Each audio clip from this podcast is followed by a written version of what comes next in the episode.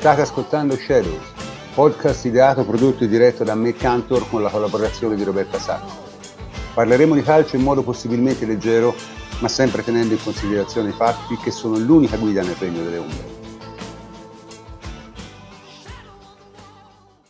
Buonasera, buonasera a tutti. Oggi è il 6 di maggio e l'Inter ha vinto lo scudetto. Eh. Abbiamo interrotto un dominio di nove anni, eh, tutte le cose finiscono, ovviamente parleremo di quello. Parleremo poi, come sempre, delle partite della Juve e le voci sull'allenatore. Ci sarà una, una parentesi sulla, sulle women un po' più breve del solito perché ci riserviamo, insomma, di fare uno speciale quando lo scudetto delle donne sarà ufficiale e poi un po' di vari eventuali così diciamo miscellanee eh? e a parlare di tutte queste cose sono con me eh, Federico Ienco ciao Federico ciao prof buonasera a tutti Federico Rico Manissero ciao Rico ciao ciao a tutti Giulia Minelli ciao Giulia ciao prof buonasera a tutti Roberta Sacco ciao Roberta ciao prof buonasera a tutti Michele Giliberti. Ciao Michele. Ciao prof, ciao a tutti. Prof, una domanda, ma abbiamo interrotto un dominio di nove anni? Era un lapsus freudiano o era voluta? Eh? Si è interrotto un dominio di nove anni. Era più corretto, ma in realtà l'abbiamo interrotto noi, quindi forse, forse è più corretto così. Eh. Mirko, Mirko Nicolino, ciao Mirko. Un caro saluto a tutti. E Tommaso Nevi, ciao Tommaso. Ciao prof, ciao a tutti con uh, una nota uh, romantica e anche felice nel cuore perché i nove anni che abbiamo interrotto sono stati un, un qualcosa di eccezionale che credo abbia divertito davvero tutti noi. Allora, eh, questo è una cosa divertente perché secondo me in realtà molti si sono divertiti assai meno di quanto avrebbero potuto, come sempre, perché questo è tipico di, del tifo, no? di, di, non riuscire mai a godersi più di tanto le cose. Il tifo juventino in queste cose poi è specialista. Comunque io osservo la Juventus da più di 50 anni e eh, effettivamente una cosa così non era mai successa e bisognerebbe imparare a... Beh, io già lo so, ma diciamo le generazioni più giovani dovrebbero imparare che quello che abbiamo visto è l'eccezione e non è la regola. Quindi ci vuole anche un attimo di, di attenzione. Comunque l'Inter ha vinto lo scudetto e bisogna anche fare complimenti all'Inter, se non altro per un fatto, che l'Inter si è messa nelle condizioni che se la Juve falliva la stagione poteva vincere. La concor- il resto della concorrenza praticamente non c'era, questo, questo, lo sappiamo tutti perché il Milan ha overperformato, le altre insomma sono squadre di quel livello lì. Eh, al di là di tutti i complimenti che si possono fare al Napoli e all'Atalanta, hanno gli stessi punti della Juve, con la Juve che ha fatto probabilmente uno dei peggiori campionati degli ultimi vent'anni, condito da sfighe e infortuni e, e, tutte le attenuanti possibili e nonostante questo siamo a quattro giornate alla fine, non è che sono dieci punti davanti, sono a pari punti. Insomma. È chiaro che l'Inter ha avuto vita abbastanza semplice. Eh, sull'Inter ci sono eh, al solito magari qualche riserva non tanto per il presente, che giustamente quando uno vince ha sempre ragione, ma per il futuro, nel senso l'Inter non è nuovo a questi esploit, eh, gli è capitato tante volte di vincere un campionato, eh, diciamo, in, in, un modo anche netto, penso allo scudetto dei Trapattoni, e poi è quasi sempre ritornato nell'anonimato. Quindi bisogna un po' vedere se Conte riuscirà a dargli continuità, bisognerà vedere se Conte rimane l'anno prossimo. E tutte queste cose. In ogni caso, l'Inter sicuramente una cosa l'ha fatta, cioè è la squadra che ha vinto lo scudetto negli ultimi 30 anni, che io mi ricordo, giocando peggio di tutti.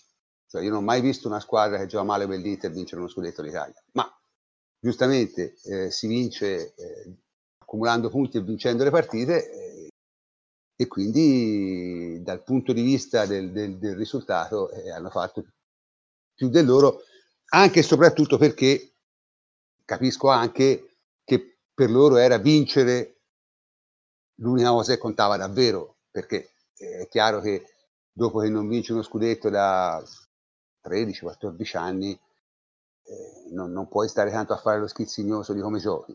ti basta vincerlo e giustamente hanno fatto il che dovevano fare. Comunque, detto questo, possiamo passare alle partite eh, della Juve e cominciamo con, con le due partite che abbiamo visto che non sono state le sette bellezze, eh, vero Federico?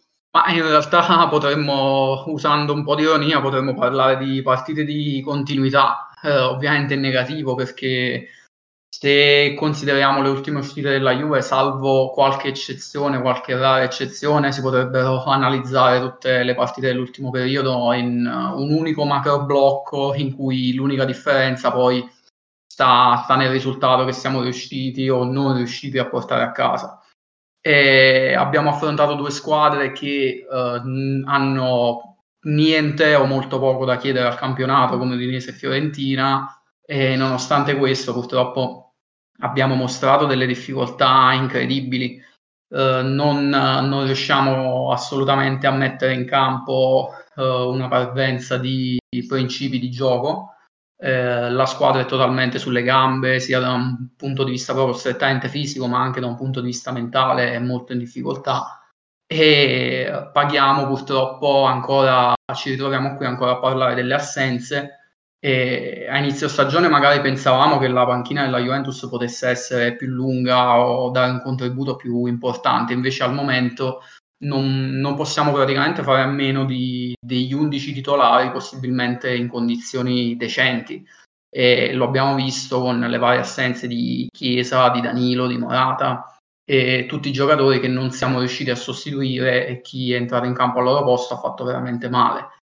Eh, c'è stata anche qualche scelta forse un po' cervellotica di Pirlo come contro la Fiorentina eh, provare per la prima volta in stagione una difesa a 3 pura con Delict che ovviamente aveva dei compiti simili a Danilo ma eh, con un'efficacia diversa.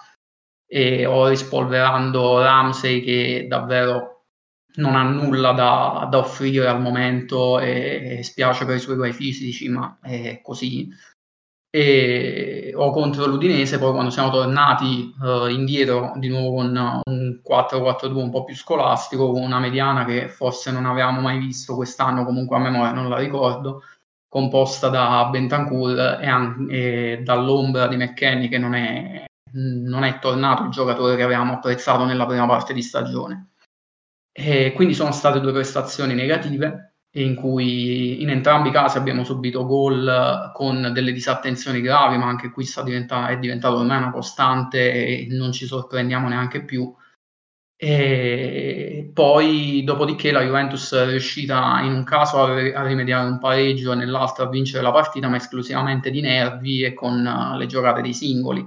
A Firenze, uh, al primo movimento in verticale di un attaccante che è stato Morata, siamo, abbiamo trovato il pareggio con un gol eh, in realtà inventato praticamente. E contro l'Udinese c'è stato Ronaldo che prima ha trasformato una punizione, eh, parlo di punizione perché probabilmente quel tiro sarebbe comunque finito in porta, e poi l'ha messa dentro di testa su uno degli ultimi palloni giocabili che è arrivato grazie a uno strappo di Rabiot che è entrato nel secondo tempo. E per cui diciamo eh, abbiamo visto delle, dei risultati, delle prestazioni simili con dei risultati diversi, ma principalmente per casualità. Eh, c'è probabilmente una componente uh, psicologica che questa squadra fa fatica a gestire, anzi sicuramente perché lo ha confermato Pirlo nel post partita. Eh, la squadra ha ceduto uh, lo scudetto, ma non si aspettava sicuramente di dover lottare addirittura per il posto Champions e questa cosa sta pesando eh, è diventato un po' uno spauracchio dopo il pareggio di Firenze perché eravamo in una situazione non proprio fantastica e con l'Udinese secondo me ne abbiamo pagato lo scotto perché la prestazione se vogliamo è stata anche peggiore. E paradossalmente però eh, in una prestazione così nera, così negativa, eh, abbiamo ripreso in maniera per quanto casuale possa essere i tre punti e c'è da sperare che uh, possano darci quel minimo di benzina per finire la stagione perché la squadra quantomeno sembra unita sia nello spogliatoio che uh, con l'allenatore quindi bisogna mettere da parte il gioco e scendere in campo con il coltello tra i denti sperando di avere le gambe e la testa per uh, portare a casa il risultato al momento dal mio punto di vista non conta veramente nient'altro Ma guarda, io un- un- una differenza l'ho notata con l'Udinese, che è stata la prima partita in cui ha avuto un po' di fortuna. Cioè la prima partita in cui te potevi pareggiare per come avevi giocato, potevi anche perdere per come avevi giocato, e alla fine hai vinto.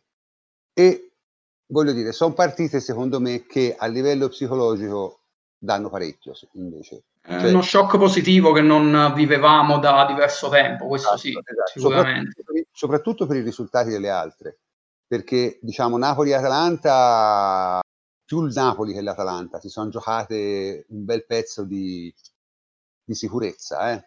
perché il Napoli se vinceva, insomma, era quasi puro.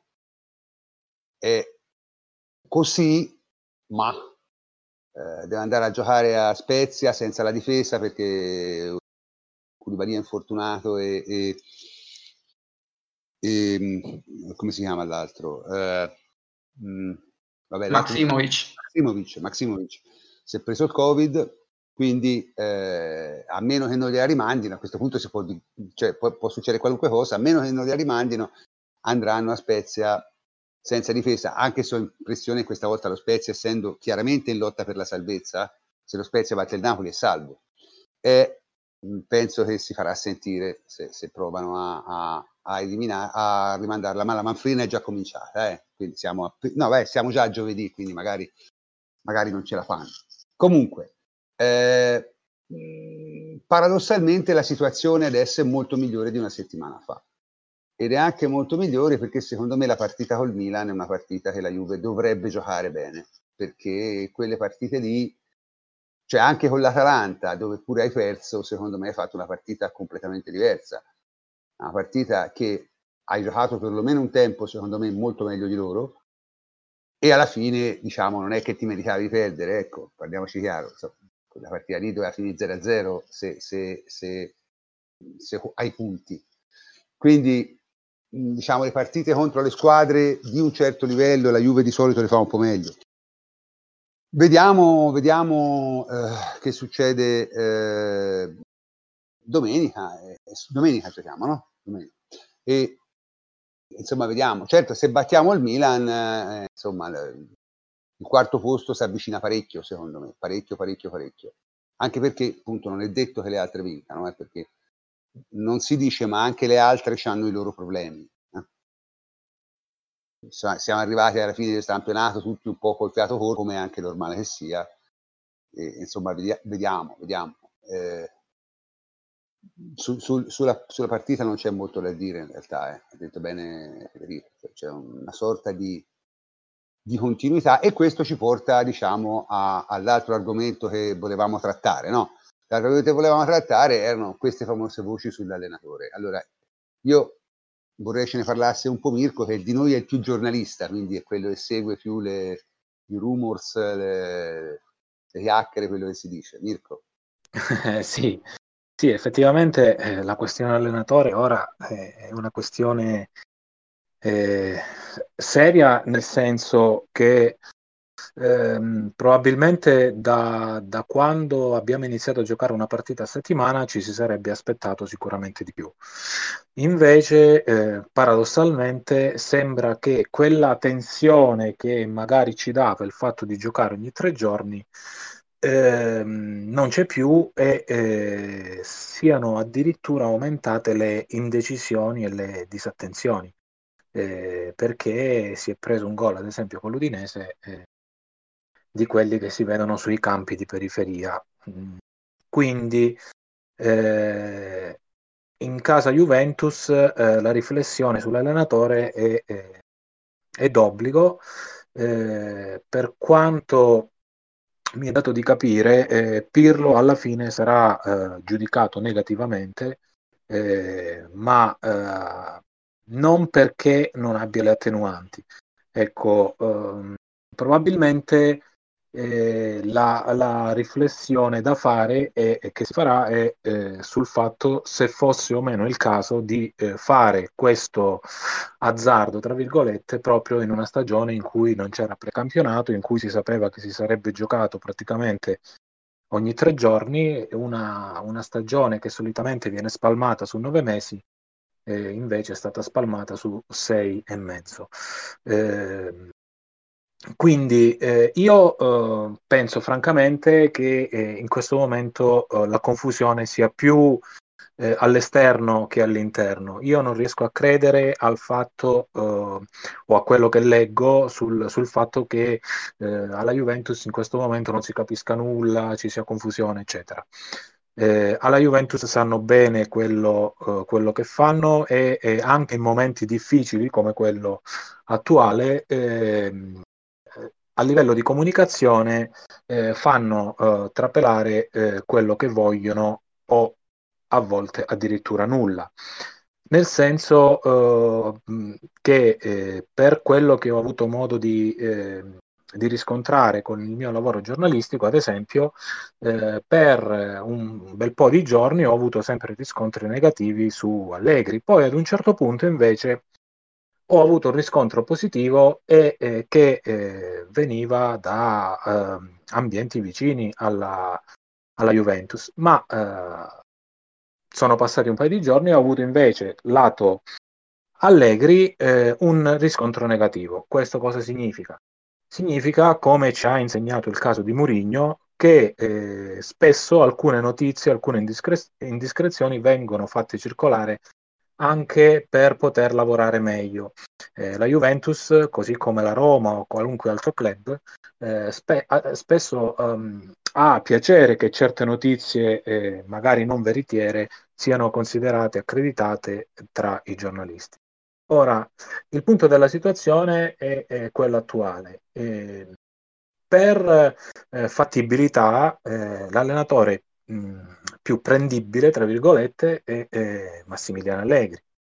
Eh, detto questo, eh, c'è da capire chi sceglierà l'allenatore, perché eh, io non credo che tutte le voci relative ad una rivoluzione totale della dirigenza siano attendibili. La Juventus viene comunque da un decennio in cui eh, ha globalmente lavorato bene e non si può buttare eh, il bambino con tutta l'acqua eh, per solo una stagione. Quindi eh, penso che probabilmente qualche cambiamento in società ci sarà, ma eh, il grosso dell'establishment non, non si, eh, non si muoverà, a partire da Agnelli, che secondo me è quello che sta guidando le, le prossime scelte. Eh, dicevo, eh, oltre ad Allegri, eh, sono al momento eh, poche le indiscrezioni che, su cui possiamo fare affidamento perché eh, più che altro oh, ci sono tanti nomi lanciati lì a caso come ad esempio Gasperini, eh, Gattuso, Spalletti, se ne sono letti di ogni.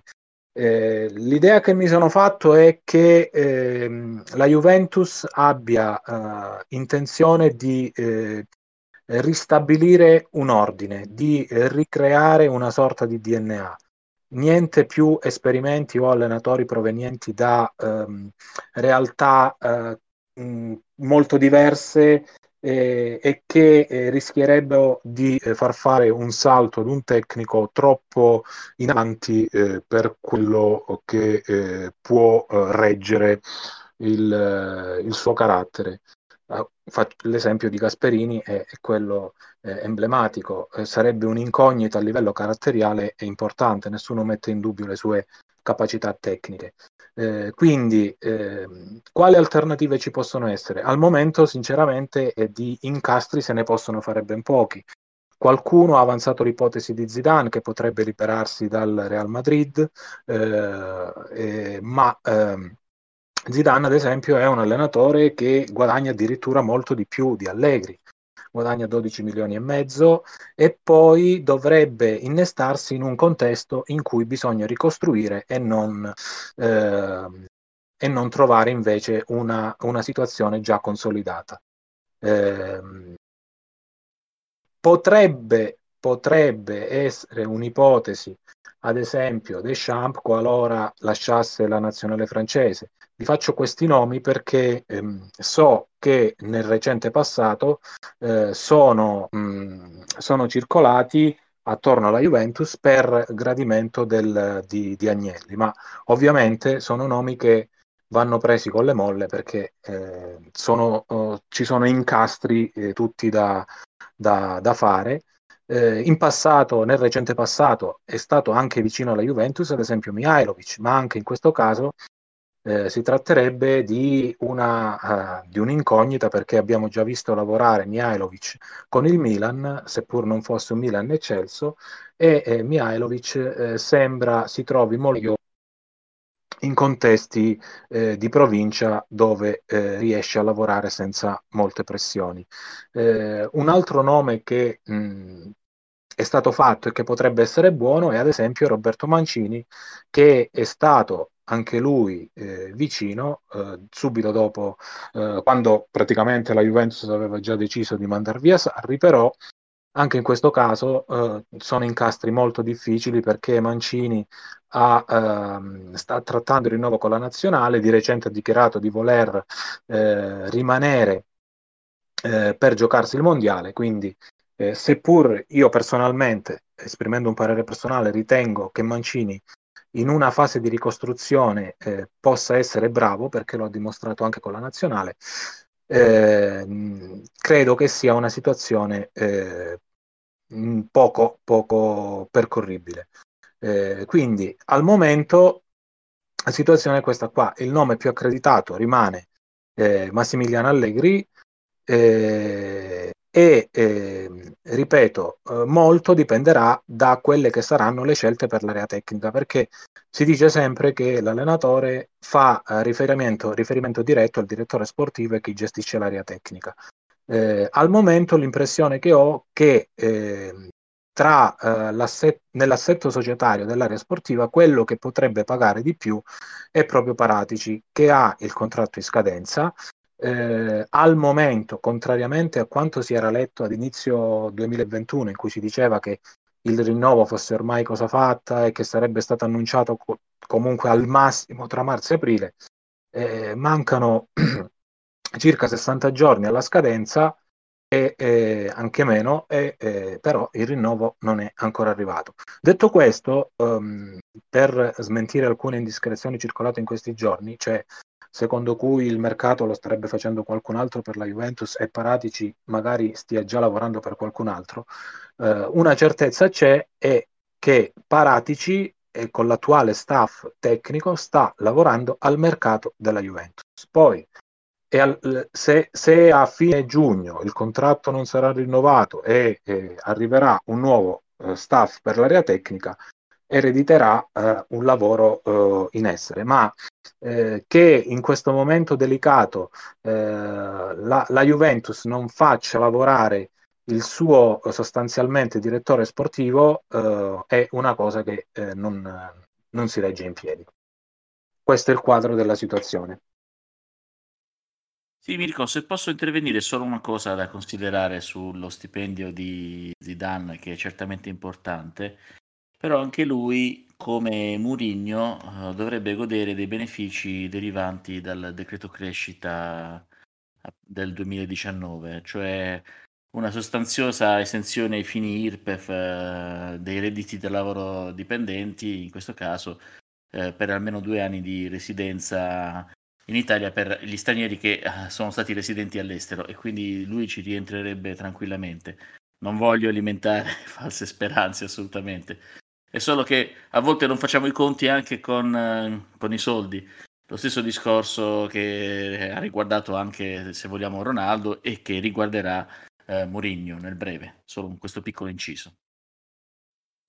Sì, eh, io volevo fare un piccolo intervento eh, riassumendo e, e, dicendo la mia su um, tutti e due i punti, partite e allenatore. Partendo da, da, dalla situazione in campo, credo che mh, mm, si debba rinunciare a vedere un, un, qualche tipo di, di, costruzione, ma serva andare in campo cercando di, di vincere pensando settimana dopo settimana chi sono i migliori, chi possa fare uh, meglio se- senza stare a guardare, secondo me, forma metodo di conseguimento dei, dei risultati, anche perché uh, un certo tipo di, mm, di, di, di, piazzamento a fine stagione sicuramente uh, aiuta e agevola uh,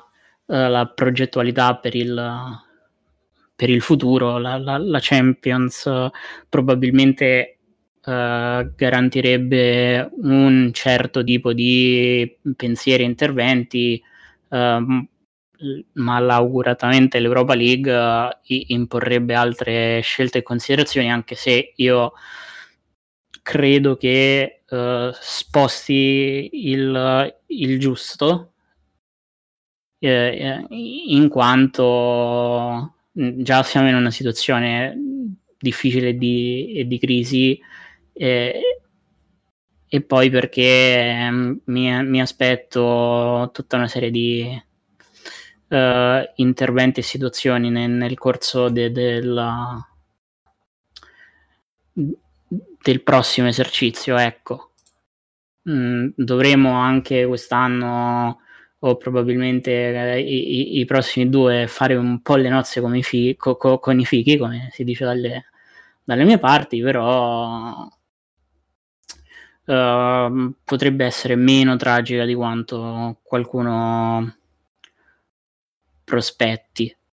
Uh, in merito all'allenatore, ecco, uh, qui non so quanto sposti una, manqua- una, mancata qualificazione ad una competizione piuttosto che, che ad un'altra. Uh, credo che mh, mm, anche un, un, Allegri possa accettare un anno un, un, po' particolare, sapendo che si deve comunque ricostruire un un progetto, una squadra e, e che quindi mm, si dovrà guardare al, al medio-lungo al medio-lungo periodo, ammesso che mm, non rimanga Pirlo. Ovviamente, eh, secondo me in questo momento nel dibattito generale c'è un grande elemento che destabilizza, che destabilizza un po' e, e che lascia il dibattito alla mercé di qualsivoglia tipo di indiscrezione, di illazione.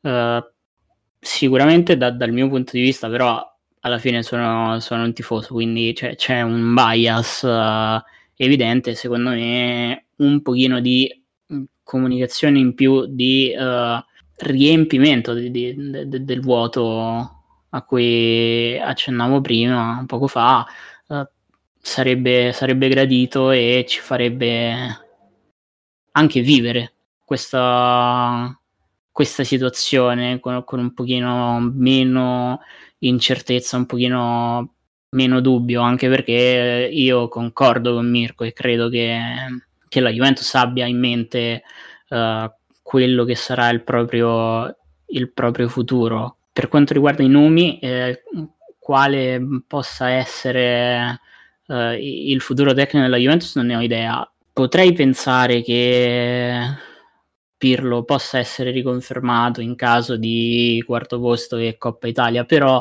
ho il, il campanello d'allarme lasciato, lasciato con la vicenda Sarri in cui eravamo qui e ci dicevamo che uh, i risultati minimi erano comunque stati raggiunti, non avevamo in mano elementi che non potevamo avere, avere in mano, mal, malcontenti e malumori uh, nello, nello, spogliatoio, dinamiche interne e situazioni particolari. Non so come eh, o in che misura siano presenti in questo caso, vedremo. Vedremo come, come andrà. Nemmeno mi sento di, di, sbilar- di sbilanciarmi tanto, anche perché eh, il mio focus in questo momento è davvero su, sulla prossima partita da affrontare un po' alla volta. Poi magari per gioco co- co- con i compagni di podcast no? quotidianamente diamo un po' la nostra, eh, eh, scherziamo e ci prendiamo anche un po' in giro, però davvero no, non vedo nulla di serio in questo momento nonostante la, la, la pioggia, la tempesta, la cascata di informazioni e indiscrezioni che si, che si stanno susseguendo e credo non sia nemmeno il momento di, di vivere una, un, un'altra volta per il terzo anno di fila una situazione del genere. Sì, aggiungo un'ultima cosa che mm, Tommaso mi ha, eh, mi ha dato uno spunto, mm, perché penso che Pirlo eh, non ha eh, alcuna possibilità di restare. Eh, alla Juve, lo ha spiegato bene mm, Allegri di recente, quando l'allenatore firma il contratto, la società chiede di vincere e creare valore. Ora, eh, vincere ovviamente significa quantomeno portare a casa lo scudetto, che è uno degli imperativi alla Juventus. Creare valore significa eh, valorizzare eh, tutto ciò che circonda l'allenatore eh, per fare sì che eh, il modello sportivo eh, regga. Ecco, quindi quando eh, la Juventus prenderà la decisione, secondo me, ripeto, hanno chiaramente in mente cosa fare. Se ehm, quando si siederanno appunto o se si sono già seduti, domanda, le domande che faranno sono eh, abbiamo vinto in questo momento una Supercoppa, abbiamo creato valore, eh, la rosa della Juventus attualmente è, eh, ha innalzato il suo valore rispetto a quello di inizio stagione, è paritario oppure è eh, addirittura sceso. Ecco, questa, questa riflessione volevo aggiungere alla discussione. Mettiamola così, in questo momento l'unica cosa che possiamo fare per commentare la situazione è, usare la logica perché purtroppo uh, servirebbero arti divinatorie che noi non abbiamo per, per, capire cosa succederà. La logica dal mio punto di vista direbbe che uh, la Juventus potrebbe impostare un discorso con uh, determinati tipi di allenatore come possono essere Allegri o qualora si liberasse Zidane, a prescindere da quelli che saranno i risultati finali della stagione, sia in caso di esito, di, di esito positivo e accesso alla Champions, sia in caso di non accesso alla Champions, proprio perché si tratta di una scelta uh, diversa, cioè uh, la scelta di prendere un big uh, che sappiamo non essere, non essere così facili da trovare in giro sul mercato e di impostare la squadra su, su questo allenatore. Se invece uh, non, la, la, Juventus non ha uh, in questo momento intenzione di tornare su Allegri o di uh, andare su Zidane, eh, dal mio punto di vista invece la situazione potrebbe essere un po' più contorta perché a quel punto è chiaro che Uh, magari tocca aspettare di capire come finisce la stagione per, per, decidere se confermare Pirlo o scegliere un allenatore che sia un allenatore di profilo più basso. E in quel caso la, la scelta potrebbe essere molto più in bilico perché è chiaro che cambiare Pirlo con un Allegri o un Zidane è un conto, cambiarlo con, faccio un nome a caso, eh, con un Simone Inzaghi o con uh, uno Spalletti è tutto un altro paio di maniche. E sicuramente eh, ad oggi quello che sta uscendo fuori sono, dal mio punto di vista, mh, diciamo, i, è l'output di generatori casuali di, di, sciocchezze perché la Juventus non credo faccia filtrare nulla prima di aver concluso la stagione o prima comunque di aver esaurito i propri obiettivi e l'obiettivo della Champions è troppo importante ad oggi per... Fare, per impostare un discorso sul futuro. Quindi parliamo un po' del, del nulla, secondo me. Ma guarda, io francamente mm, sono contento che Mirko abbia, eh, diciamo, tirato fuori dei parametri, così si può parlare un attimo dei parametri. Allora, dunque, eh, da che cosa giudichiamo un allenatore della Juventus? Sarà detto dai risultati e da quanto eh, fa crescere il valore della squadra.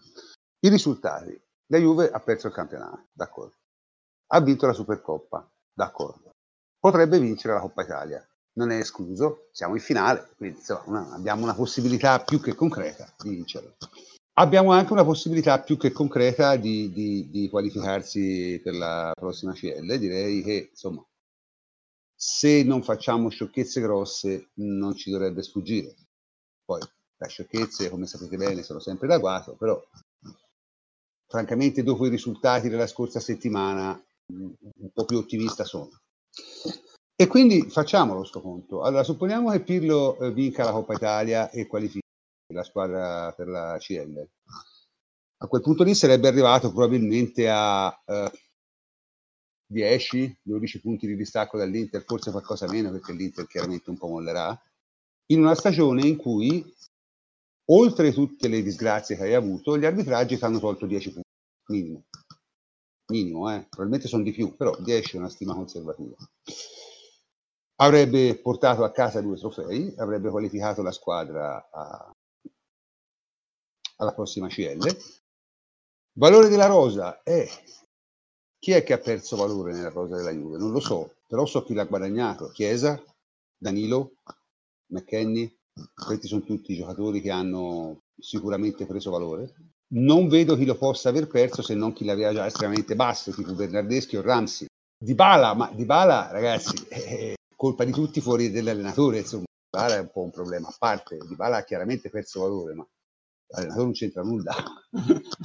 eh, quindi non lo so, ecco, anche giudicandolo con questi parametri lo troverei bizzarro.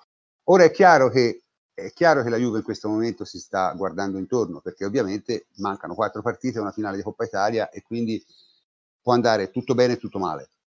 Quindi giustamente si sta calcolando perché qualora Pirlo fallisse il quarto posto è chiaro che non può rimanere, questo è evidente. Ma io non escludo che alla fine invece la scelta sia quella di rimanere con Pirlo, proprio per, per, un, per un, ragionamento molto molto semplice, che eh, lo svantaggio di Pirlo è sembrata soprattutto l'inesperienza. Ora che è un anno di esperienza non può che fare meglio. La squadra ha avuto, va anche aggiustata sul mercato, ma ha avuto una serie di combinazioni sfavorevoli che io non ho mai visto in 50 anni di Juve, mai. Si verificheranno anche l'anno prossimo? Probabilmente no, chi vai a prendere? Ok, Allegri o Zidane, perfetto. Se arriva Allegri o Zidane, o Zidane sicuramente non mi strappo i capelli, ma qualsiasi altra scelta sarebbe una scelta demenziale. Per una cosa l'ha avuta Pirlo. Con una stagione del genere non ha perso la squadra. Perché la squadra continua a giocare o a provare a giocare. Comunque non ha abbandonato l'allenatore presidente, altrimenti la partita di, di domenica non la vinci. Questo è chiaro. No? E, e, questo secondo me lo mette già al di sopra di tutti gli allenatori medi, cioè l'Inzaghi, lo Spalletti, lo stesso Gattuso, dopo tre mesi esplodeva, perdevano la squadra, succedeva un casino, sicuro, perché la Juve è così. È saggio cambiarlo? Non lo so. Io personalmente mi auguro che Pirlo rimanga, per mille motivi. Il, il, il, primo motivo è che credo che sia difficile che Pirlo non diventi un grande allenatore e qui mi assumo la responsabilità di quello che dico, sarei molto stupito se alla fine non diventasse estremamente bravo, perché ha tutte le caratteristiche per farlo, più di tanti altri che vanno per la maggiore. Ma anche, diciamo, senza sapere questo, certo, se l'alternativa è Zidane o Allegri, ci si può anche stare, anche se sarebbe sicuramente un tornare indietro rispetto a quelle che sembravano le idee, perché voi capite che prendere Allegri dopo due anni, dopo averlo mandato via perché non faceva un stanza europeo, insomma, è un po', sembra un po' quelle successe a Maifredi e Trapattoni e non andò benissimo, eh? perché poi c'è anche questo, perché io sono un grande stimatore di Allegri, ma non è detto che se torna faccia bene, non è assolutamente detto, perché eh, le circostanze cambiano. Quanto al discorso di ricostruire, ma io secondo me nella Juve non c'è molto da ricostruire, non è che, è una squadra completamente da cambiare, è una squadra che ha bisogno di alcune, eh, alcuni miglioramenti, ma alla fine, insomma, io insisto, secondo me la rosa è scombinata, ma a livello di giocatori è nettamente la più forte, il che è dimostrato dal fatto che in un'annata in cui hai avuto un allenatore esordiente e tutte le disgrazie dell'universo, tutto sommato, sei alla pari sei sotto l'Inter che ha fatto un campionato estremamente efficace, ma alla pari con tutte le altre. Cioè, quindi non lo so, io, io sono, sarei, sarei molto molto perplesso se la Juve dovesse effettuare un cambio di allenatore che non sia con un big e per delle ragioni che poi ci, ci spiegheranno ma se dovesse essere un cambio così tanto per cambiare, mh, mm, cioè se si venisse a sapere che poi davvero la squadra ha detto no, Pirlo si è capito che questo non può fare, allora è un discorso. Ma se venisse cambiato solo perché eh, si pensa di fare meglio con un altro, Io qualche dubbio l'avrei, devo essere sincero. Eh, no, non, non tanto perché pensi che con Pirlo andrà tutto sicuramente bene, quanto perché penso che cambiamenti fatti con queste motivazioni difficilmente riescono, difficilmente vengono bene. Cioè, eh, abbiamo già visto, un, le brusche inversioni di tendenza non, non, non, pagano. E se te hai fatto un'inversione a U due anni fa, non significa che la rimedi facendo un'inversione a U adesso. Chiaro? Anche perché, e questo lo ripeterò finché ho fiato, con una stagione del genere uno rischia di farsi solo idee sbagliate su tutti, sui giocatori, sull'allenatore, sullo staff. Il rischio è quello, cioè che te alla fine ti fai delle idee sbagliate, perché è una stagione talmente anomala da quel punto di vista che ci vuole veramente una notevole bravura per giudicarla. Vabbè, i nostri dirigenti io penso siano abbastanza bravi e quindi si spera che la giudichino eh, in modo adeguato. Ok, direi che possiamo chiudere questa prima parte e... Prof, una, una piccola precisazione, quando io intendo uh, ricostruzione e, e, ricostruire ovviamente no, non è tanto mh, per quanto mi riguarda una questione di rosa, di mercato, di giocatori, anche perché... Uh, fosse così, secondo me sarebbe anche uh, leggermente meno complicato, quanto più una, una questione di carattere tecnico-tattico di, di, squadra, non di giocatori. Ecco, mettiamola così. Sì, io chiudo dicendo che la mia impressione è che la Juventus manchi più un dirigente. Questa è la mia impressione l'ho avuta tutto l'anno. Eh, però eh, può darsi mi sbagli. In ogni caso, questo argomento lo possiamo chiudere e si può passare alla seconda parte. Bene, adesso cominciamo con la seconda parte e la seconda parte ovviamente essendo dedicata alle donne più che altro ci sono solo buone notizie, giusto Roberta? No, in realtà ci sono anche cattive notizie. Vabbè. Eh, siamo, diciamo, una piccola nota dolente. Perché, mm, e partirei subito da que- di questa, così ce la, tra virgolette, togliamo de- de- dai piedi, anche perché è quella eh, cronologicamente più, più, vecchia, ovvero che questa stagione le women non potranno, eh, non avranno la possibilità di fare la tripletta interna italiana, quindi di vincere Supercoppa, Scudetto e Coppa Italia, proprio perché eh, sono uscite dalla semifinale contro la Roma, ne avevamo parlato nel, nell'ultimo podcast. E quindi tra virgolette si dovranno accontentare, ma è un bel accontentarsi, di fare la doppietta interna, quindi scudetto e supercoppa. Noi non ci lamentiamo perché pu- uh, in ogni caso rimane anche rimane un'annata straordinaria. E l'abbiamo detto anche la scorsa volta, non mettendo le mani avanti, ma comunque in una partita eh, in uno scontro da 180 minuti eh, ci poteva stare anche che una squadra forte come la Roma potesse anche avere la meglio con un pizzico di fortuna, che poi è quello che è avvenuto, della, della Juve. Eh, questo perché la Roma eh, ha, vinto, ha, perso eh, 3 a 2 a Vinovo, ma eh, per i due gol realizzati in eh, trasferta contro il 2 a 1 in cui le giallorosse avevano vinto eh, a Roma, è riuscita a, proprio a staccare il pass per le finali. Grazie al, alle finali, grazie ai due gol in pochi minuti di Tomà e Lazzaro, eh, e a niente sono serviti poi i due gol in pieno recupero di Girelli e di eh, Gama appunto per il 3-2 eh, finale. Tra l'altro poi qua apro una piccola parentesi c'è stato anche un piccolo ehm, qui pro quo eh, tra eh, soprattutto le giornaliste di Sky che nella foga del momento mettiamola così per essere mm, tenere hanno eh, non capivano che anche con il 3-2 la Roma avrebbe passato il turno perché aveva realizzato due gol in trasferta e, eh, e, per, e per, giustificare il loro, eh, il, loro mom- il loro, momento di confusione avevano annullato il gol di, di Saragama al 96esimo mandando in confusione tutti eh, oltre che Edoardo Siddi il telecronista di eh, Juventus TV anche la stessa federazione. Eh, c'è stato quindi un, mo- un, momento in cui non si capiva niente eh, se la partita era finita 2 a 2 o se era finita 3 a 2, comunque in ogni caso eh, in entrambe le situazioni sarebbe passata eh, la Roma. Eh, come dicevo prima, per principio noi non ci lamentiamo, non ci dobbiamo lamentare. Per, per, la stagione o comunque per la doppietta che arriverà di Supercoppa e Scudetto.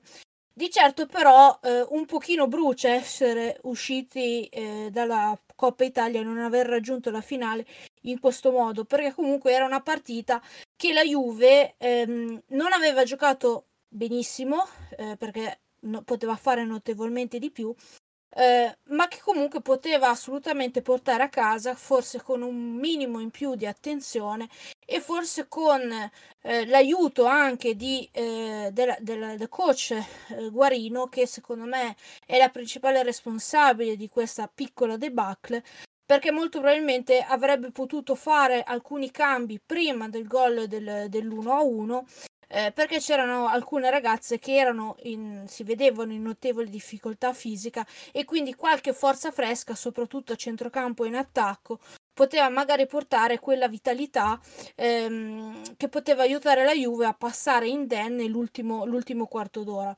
Però eh, alla squadra forse quello da imput- invece da imputare è l'atteggiamento. Un atteggiamento che abbiamo, che abbiamo visto poche volte quest'anno eh, e che eh, probabilmente ehm, era passato un po' sotto silenzio. Noi l'avevamo anche però detto in quelle partite. L'esempio eh, classico è stato secondo me la partita contro il Milan a San Siro, quando dopo un ottimo primo tempo la Juve ha speculato eh, per quasi la totale del secondo fino a 10 minuti dalla fine, prima con i cambi di Guarino, eh, la Juve eh, ricambiasse il, ehm, il, il, match, quindi tornasse padrona del, del, match. Quindi questo atteggiamento attendista che abbiamo visto forse un po' troppo quest'anno e che non appartiene al DNA eh, di questa squadra è una di quelle cose eh, che sicuramente va messa nella lista da correggere per il, il prossimo anno. E, ehm, quindi da questo punto di vista mh, è, sfumata la, sfumata la, è sfumata la Coppa Italia, eh, ma comunque la, rimane comunque una, una, stagione. Non cambia assolutamente la, la, la, mia valutazione sulla stagione della Juve. Giusto Giulia? Io condivido ovviamente tutta la, lettura che tu hai fatto della partita. Mm, non so, io è stata una partita che mi ha un po' sorpreso eh, in negativo da parte della Juve e in positivo da parte della Roma, nel senso che lo sapevamo, l'avevamo detto, la Roma è una squadra tosta, anche fastidiosa da, da, da, da affrontare.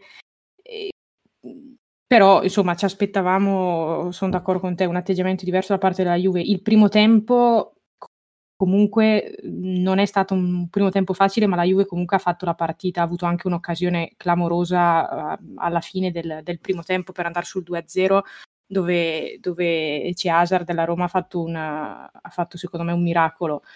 Il secondo tempo eh, l'ha spiegato bene, secondo me, Guarino a fine, a fine gara. Eh, ha detto non abbiamo avuto la forza e l'energia per affondare il colpo e la Roma ha preso fiducia. Eh, eh, diciamo che ecco, questa è la seconda cosa che mi ha sorpreso, cioè l'atteggiamento invece della Roma, perché comunque è andata così in svantaggio nel primo tempo, però ha saputo eh, reggere fino alla fine del primo tempo e nel secondo comunque ci ha messo, ci ha messo in grossa difficoltà. Poi è arrivato questo, questo 1-2 micidiale tra il, tra il 75 e l'80 eh, su comunque distrazioni nostre, perché sui calci da fermo siamo state non, non così attente e, e, e, lì poi di fatto si è chiusa la partita sul 2-1. Quindi sì, le, sicuramente la valutazione complessiva della stagione non cambia e questa, eh, e questa partita non, non, andrà sicuramente appunto a, a, a, modificare quello che è stato il nostro giudizio finora eh, sulla stagione delle ragazze. Però ehm, da qui bisogna secondo, me, bisogna, secondo me, imparare qualcosa, eh, perché paradossalmente fino alla la puntata scorsa avevamo appunto elogiato l'atteggiamento di maturità della squadra e di gestione dei momenti della partita eh, con, di, di, di, di, maturità di, queste, di questo gruppo. Diciamo che, ecco, da questo punto di vista la partita contro la Roma è stato forse un, un passo indietro da cui però bisogna, bisogna poi portarsi a casa qualcosa, ecco. Eh, sì, volevo solo aggiungere appunto al tuo discorso una cosa. Eh, secondo me eh, la Juve è anche arrivata in questa finale di stagione con una condizione fisica, non dico scadente, la parola sbagliata, ma eh, con, sicuramente non perfetta. Probabilmente il picco c'è stato verso marzo, la, la Juve più bella l'abbiamo vista infatti nel, nella partita contro, contro il Milan proprio, lo scontro diretto.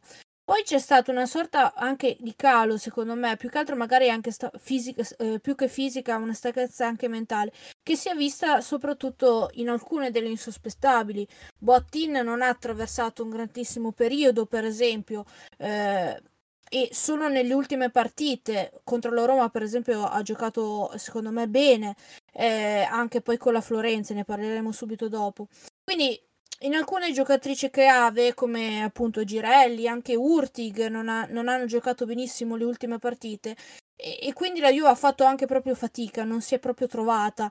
E, ehm, e questo è una cosa che secondo me è, è, una di quelle che va migliorata perché il prossimo anno sarà ancora peggio perché se la Juve riuscirà a qualificarsi per i gironi di Champions League le partite saranno tante e saranno ogni tre giorni. Eh, quindi sicuramente questo è un aspetto su cui eh, Rita Guarino eh, dovrà lavorare moltissimo, ma soprattutto mh, io mi aspetto che, ma ne parleremo poi provus- provusatamente in modo approfondito in quest'estate, eh, la Juve dovrà sicuramente mh, lavorare sulla rosa, aggiungere giocatrici, eh, perché eh, con, anche con la, la, rosa a propria disposizione, questa rosa forte, eh, ci sono ancora troppi buchi e non è ancora una squadra abituata a mantenere le ehm, prestazioni elevate, soprattutto partite di alto livello, eh, ogni tre giorni.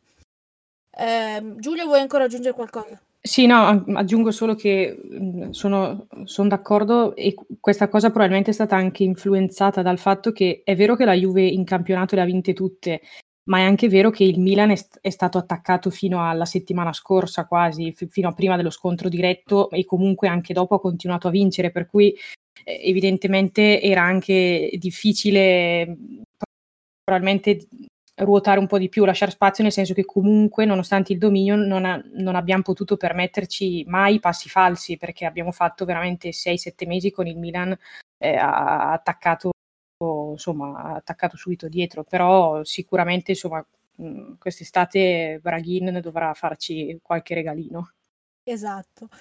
Invece adesso passiamo alle note belle, no? Abbiamo, tra- abbiamo ci siamo tolte, tra virgolette, dai, dai piedi questa nota ca- un po' cattiva.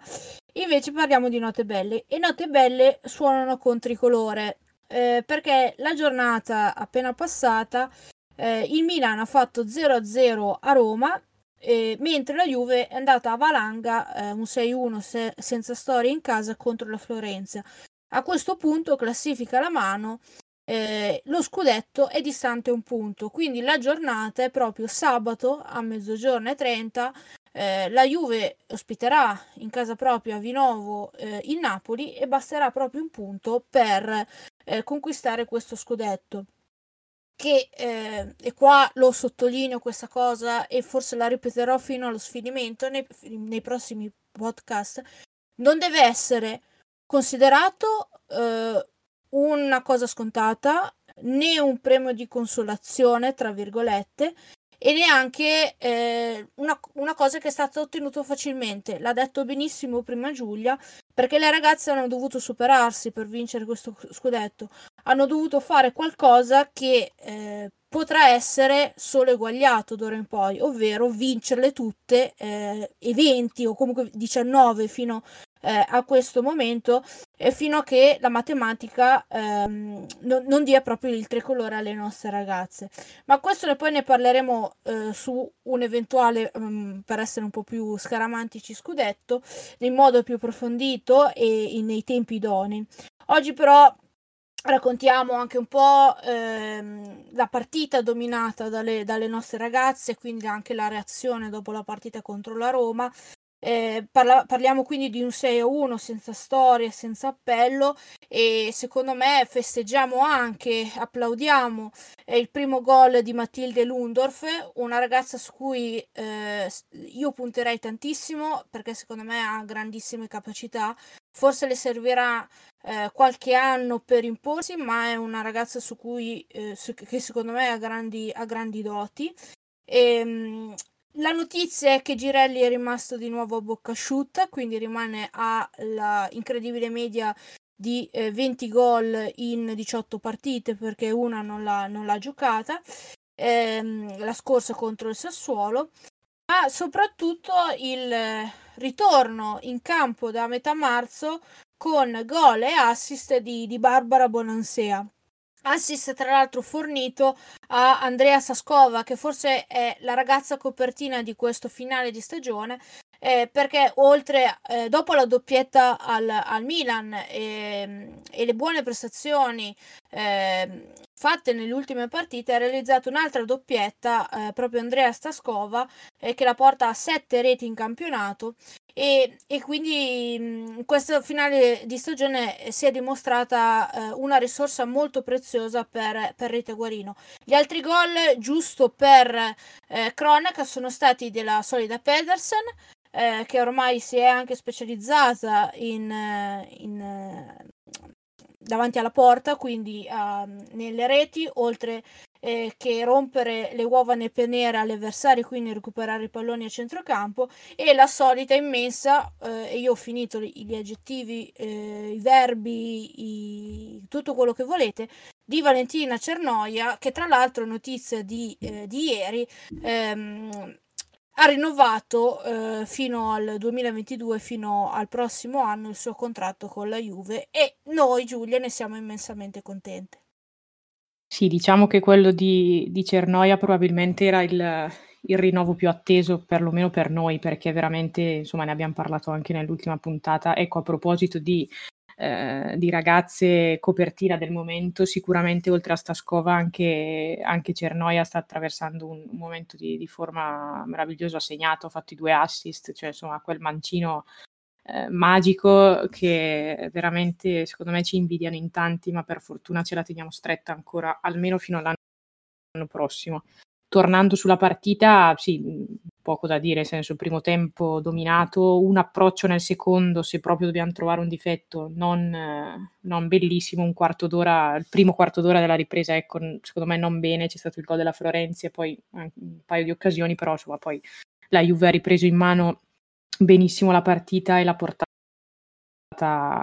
l'ha portata avanti. Poi commentavamo in diretta appunto io e Roberta il fatto che probabilmente Guarino verso il finale di gara stesse facendo eh, qualche esperimento e a un certo punto eh, riporto il messaggio che, eh, che, Roberta mi ha scritto in diretta in chat durante, eh, durante insomma, durante la partita dice ma secondo te Miedema e Girelli possono giocare insieme? Si stava già sognando il, si stava già sognando la, il 4-4-2 con, questo, con, queste, con questi due fenomeni davanti e a un certo punto mi dice, eh, Roberta scusa ma riporto tutto, mi dice secondo me si sta preparando ad un, ad un, ad un Cernoia, Pedersen, Caruso, Cascarino eh, dietro a Miedema e Girelli che insomma sarebbe a proposito di regali di, eh, che potrebbe farci Braghin, ecco tra l'altro dicevamo anche che Cascarino è in scadenza nel, a giugno 2021 quindi insomma direi che per ampliare la rosa, come stavamo dicendo e chiedendo che servirebbe fare, questo, questo paio di innesti non sarebbe, non sarebbe ma- malaccio, eh? Cosa dici Roberta? Sì, io non ti scrivo più niente, visto che mi... Perché se no, se io a- apro il libro dei, tu- dei tuoi acquisti, eh, sono molto più dispendiosi dei miei. Quindi vi lascio immaginare cosa può aver voluto, oltre ovviamente a, a Shane Harris come portiere e a Lee Krieger. Pertanto, questo lo sanno ormai anche i sassi. Giulia non è una sorpresa. Eh, però, no, detto, detto questo, ritornare un attimo a serie.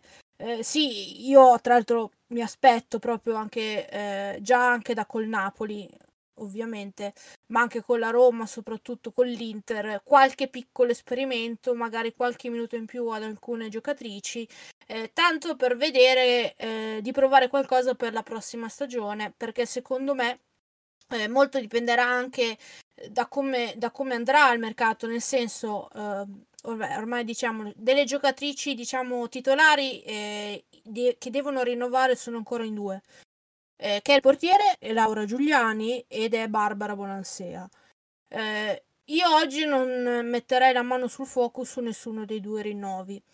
Eh, perché mi sono anche giunte mh, del, delle, diciamo, di, di dichiarazioni contrastanti, delle, delle, voci contrastanti.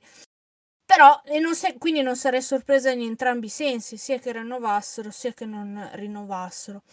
Però di una cosa sono convinta e, e secondo me eh, tutti quelli eh, che amano lo Juventus Women devono essere sicuri e che se anche partisse Giuliani, se anche partisse Bonansea, Braghin ne porterà altre due che magari sono anche più forti. O per come ehm, per Bonansea, come dico sempre, questo lo dico io, magari una anche un pelo meno forte, ma sicuramente più continua. Quindi da questo punto di vista vedremo un po' come, ehm, come, come andrà. Intanto finiamo questa stagione e godiamoci comunque le nostre ragazze eh, come ha detto il, po- il prof prima, avremo magari qualche sorpresa più avanti una volta arrivato lo scudetto e quindi tempo per, ne- per parlarne in modo più approfondito. Allora, l'ultimo punto che vogliamo trattare molto velocemente è eh, la finale di Champions, perché finalmente la conosciamo. Ed è eh, la finale è Barcellona-Chelsea. Ecco, questa finale è un po' storica, perché ci sono alcune prime volte.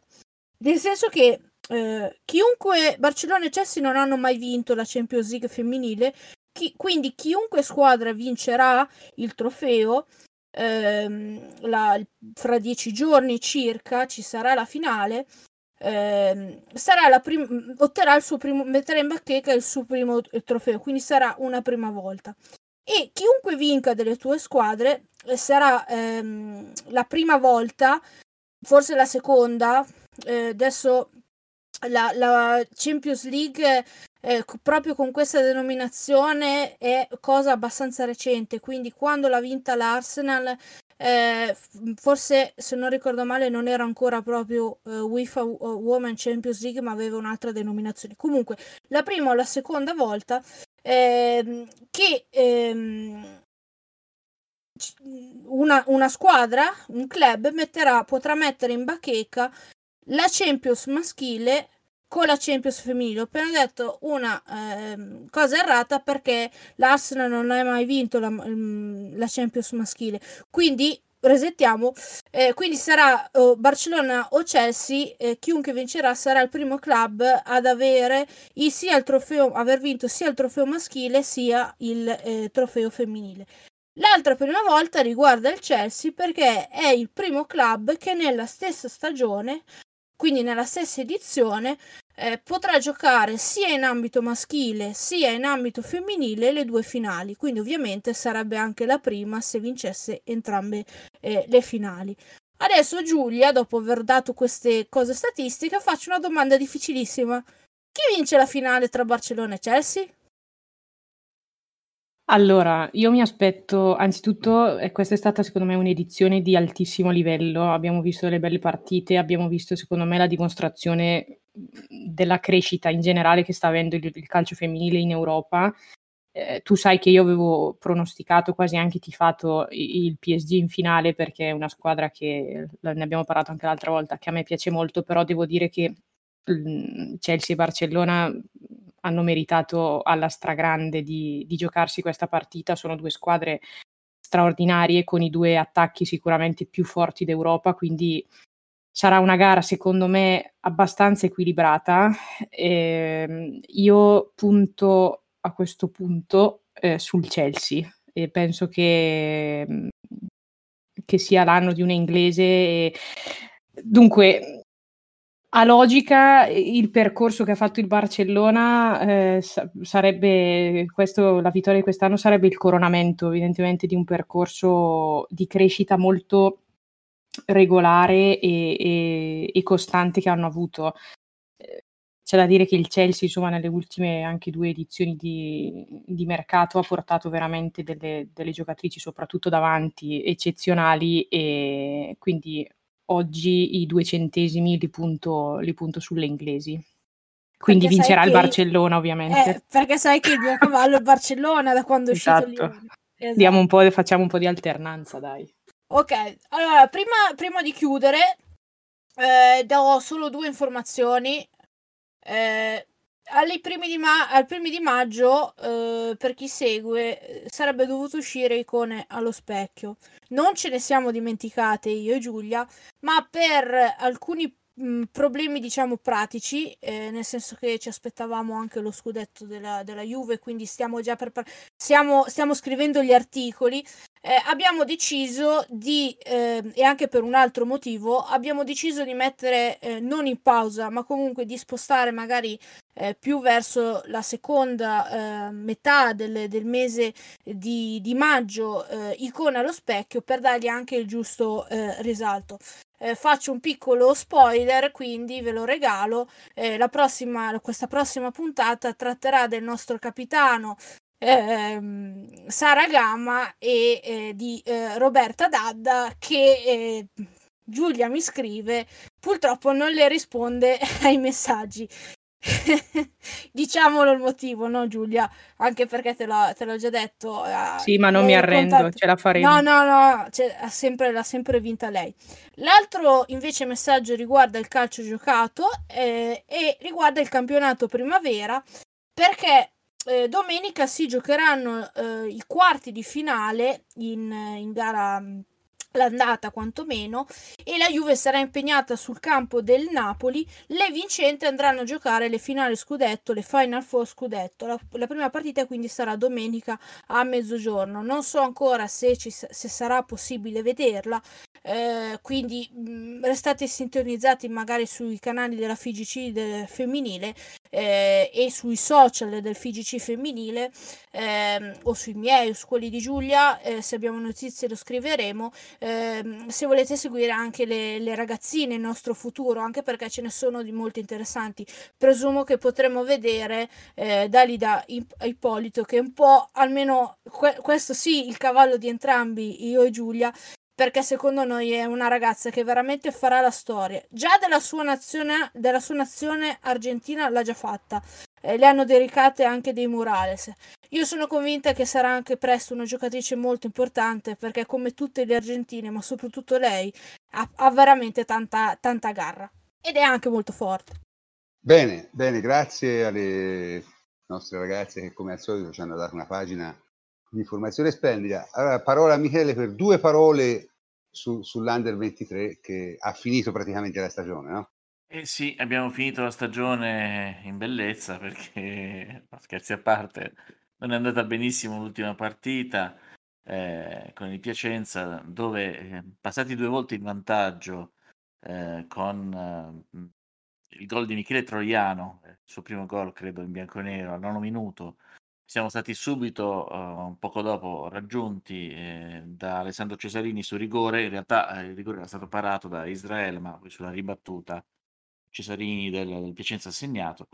Poi Nicola Fa- Fagioli ha segnato anche lui un rigore. I rigori c'erano tutti, quindi insomma, nulla da dire. Quindi eravamo già sul 2 a 1. Al 68esimo ancora il pareggio della, del Piacenza su una, un'ulteriore di, disattenzione di, di, difensiva più o meno una situazione eh, che si era vista anche nel caso del rigore, dove lo stesso Fagioli aveva sbagliato un disimpegno. Qui nel secondo gol del Piacenza c'è stata più che altro una dormita generale della difesa.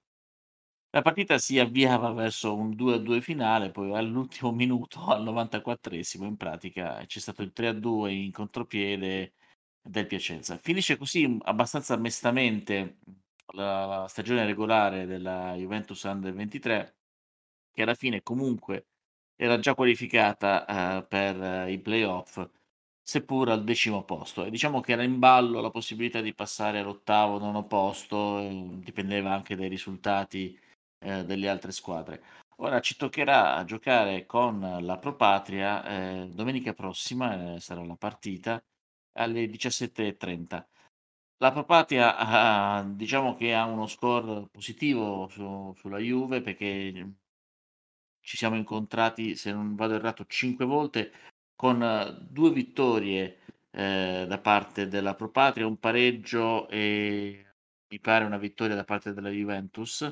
Eh, comunque diciamo che quest'anno, in quest'anno ci siamo già incontrati eh, a gennaio dove ha vinto la la Propatria 3 a 2 poi ehm, al dicembre dell'anno scorso, quindi gennaio scusate del 2020 dove ha vinto la Propatria 3 a 2, eh, dicembre di, del 2020 dove ha vinto questa volta la Juventus e poi eh, di recente il 29 marzo con eh, la vittoria della Propatria per 1-0. Ora il problema più che altro è che giocheremo fuori casa e si, si tratterà di giocare una partita secca.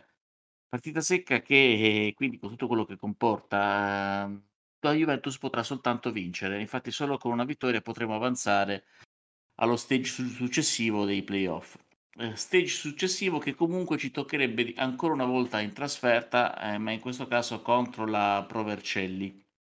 Eh, in virtù di un uh, cervellotico calcolo che viene fatto, che Roberta mi ha spiegato più volte, e ehm, quindi in questo caso sarebbe automatico il passaggio uh, per il secondo turno, nel senso sarebbe automatico l'abbinamento con la Provercelli in caso di vittoria della Juventus Under 23. Eh, la vedo abbastanza dura, francamente, eh, vedo anche difficile che la Juventus riesca a superare la Propatria. Ora vediamo anche un po' come eh, si metterà la squadra perché non so se ritornerà Correia di nuovo a giocare con l'Under 23 dopo L'esordio tutto sommato positivo, possiamo dirlo, quando c'è, che c'è stato contro l'Udinese e vedremo anche cosa si inventerà Zauli perché um, ultimamente lo ricordo la Juve viene da un, 5 partite non proprio positive dove c'è stata solo una vittoria, due pareggi e due sconfitte. Eh, la Propatria è una squadra comunque solida eh, dove è difficile segnarle in casa e e viene da due vittorie, due, due pareggi e una sola sconfitta eh, per quello che riguarda le ultime cinque partite. Non so, non, non la vedo molto bene. Poi ripeto, le, l'eventuale turno successivo, sempre con la Prove, in questo caso con la Provencelli, sarebbe ulteriore, un ulteriore step di, di difficoltà e anche in questo caso l'unico risultato possibile sarebbe la vittoria. Eh, non siamo stati fortunati, diciamo che il finale eh, le ultime 10 partite della Juventus ha compromesso parecchio la possibilità di qualificarsi ai playoff in una posizione di vantaggio tra le prime appunto posizioni. E non, non sono molto fiducioso ecco. Diciamo, diciamo solo questo anche e soprattutto vedendo le ultime partite e le ultime prestazioni della squadra. Ma sai si può dire alla fine che comunque il compito dell'Under 23 è quella di diciamo, sviluppare giocatori più che ottenere risultati sportivi e da questo punto di vista quest'anno un sacco di giocatori dell'Under 23 hanno esordito in Serie A, quindi si potrebbe considerare comunque un'annata positiva per, per la squadra. Ecco, questo, questo sì, da questo punto di vista è positivo anche il fatto che molti ragazzi della, della primavera abbiano avuto spazio anche nell'Under 23, quindi con un interscambio continuo. E decisamente ci sono molti ragazzi che si sono messi in mostra. L'ho ricordato più volte Filippo Ranocchia, ma anche lo stesso Acchi, che poi è stato un acquisto più recente eh, Correia, appunto, eh, vedremo anche Vrioni, seppure ha avuto po- pochi scampoli di partita, eh, purtroppo per l'infortunio lungo che, che ha subito. Eh, ci sono stati effettivamente dei, molti elementi che si sono messi in mostra. Allora il problema sarà anche rifondare la squadra per l'anno prossimo. Non so quanti potranno ancora rimanere, eh, quanti dei veterani potranno rimanere nell'anno 23, quanti invece dovranno essere gioco forza ceduti per limiti di età. Ecco, il problema di un under 23 è anche quello che ogni anno la squadra va un po' rifondata completamente. Certo, io comunque per chiudere e poi chiudiamo questo segmento, oggi ho letto un'intervista di Aimo Diana, non so se ve lo ricordate, e Aimo Diana ora è, allena il Renate, quindi ha fatto tutto il girone della, della C2 insieme alla Juventus Under 23 e ha detto che, che, secondo lui la Juventus Under 23 dal punto di vista tecnico è per distacco la squadra migliore, solo che è estremamente difficile organizzare una squadra in un campionato nel tipo di condizioni che ha un under 23. Eh, questo è, è, la, è quello che ha detto Emiliano. Comunque, chiudiamo pure questo, questo segmento e possiamo passare all'ultima parte. E possiamo cominciare l'ultima parte in cui ci occupiamo di un po' di cazzatelle varie, no? di, di, di, interesse generale, diciamo. No? Insomma, abbiamo le due finaliste di CL, il, il City dopo circa 1.6 miliardi spesi e 13 anni ce l'ha fatta a entrare in finale di CL alla faccia del calcio del popolo, insomma, come, come si diceva sempre, no? Eh, in ogni caso, Tommaso ci parlerà un po' di questa cosa. Sì, uh, inizio partendo proprio dal, dal City, City che in questa stagione è, secondo me si è consacrato e è maturato molto.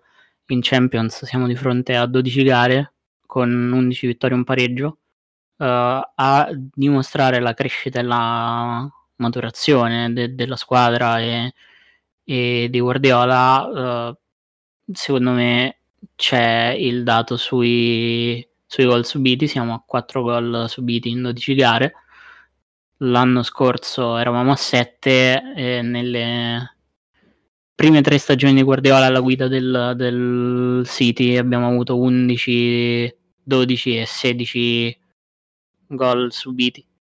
Uh, una squadra che secondo me ha trovato, come dicevo, un grande equilibrio, una grande, una grande uh, maturità.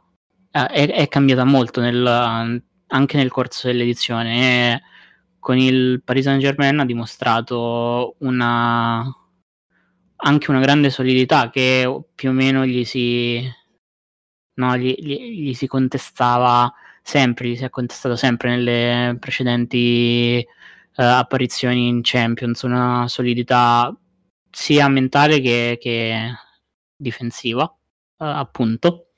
Uh, Guardiola non ha assolutamente rinunciato ai propri principi cardine basilari, però si è adattato ad una squadra uh, molto tecnica, molto forte, molto veloce, con tre tenori devastanti in avanti, anche se ieri l'altro, l'altro ieri mancava Mbappé. Uh, e, e, quindi vabbè a, hanno affrontato un, un PSG senza un, un'arma offensiva straordinaria. Icardi a sostituirlo non ha fatto una partita uh, di, di, livello e è stato un pochino più facile difendere mm, un pochino più facile difendere le offensive de, della, della squadra di, di, Pocettino, però va dato un grande merito al, al City che è riuscito comunque in un certo senso a manipolare la, gli avversari, lasciandosi anche attaccare, facendo uh, fasi di difesa abbastanza, abbastanza bassa, abbastanza concentrata nell'area, ne, ne, nella propria area, difendendo la porta. Uh, c'è un, uh, un, intervento di Ruben Diaz che ha riassunto un po' la, la gara in, in, cui il difensore portoghese uh, ha, ha letteralmente parato una conclusione di, di Herrera e, e, poi eh, riuscendo a difendere, difendere bassa è riuscita a, anche ad attaccare con tanto campo davanti liberando no, la, la, la verve offensiva de, de, dei propri eh, giocatori più talentuosi. E, è, è stata una gara che, come ho detto prima secondo me ha, ha mostrato e dimostrato la, la, maturità raggiunta da una squadra dopo, dopo 5 stagioni e, e 9 titoli ma fallimenti europei. Il Chelsea invece avuto un percorso di crescita molto molto molto più rapido. Invece che 5 stagioni, qui parliamo più o meno di, di 5 mesi, l'arrivo di, di Tuchel, uh, tecnico che era stato cacciato dal, dal Paris Saint Germain e che si è trovato subito, devo dire, al, al, Chelsea, che è riuscito ad imprimere con convinzione ed efficacia praticamente immediata le proprie, le proprie idee, infatti il Chelsea uh, rispetto all'Ampard è, è, subito sembrata una squadra più, più, più, accesa, più viva, ha scalato subito posizioni in, in Premier ed è arrivata ad un discreto cammino europeo perché comunque ha, ha affrontato l'Atletico Madrid, ha affrontato il Porto che a noi ha creato non, non pochi problemi, in realtà anche loro non se la sono passata liscissima e, e poi ha buttato fuori il, il, Real Madrid.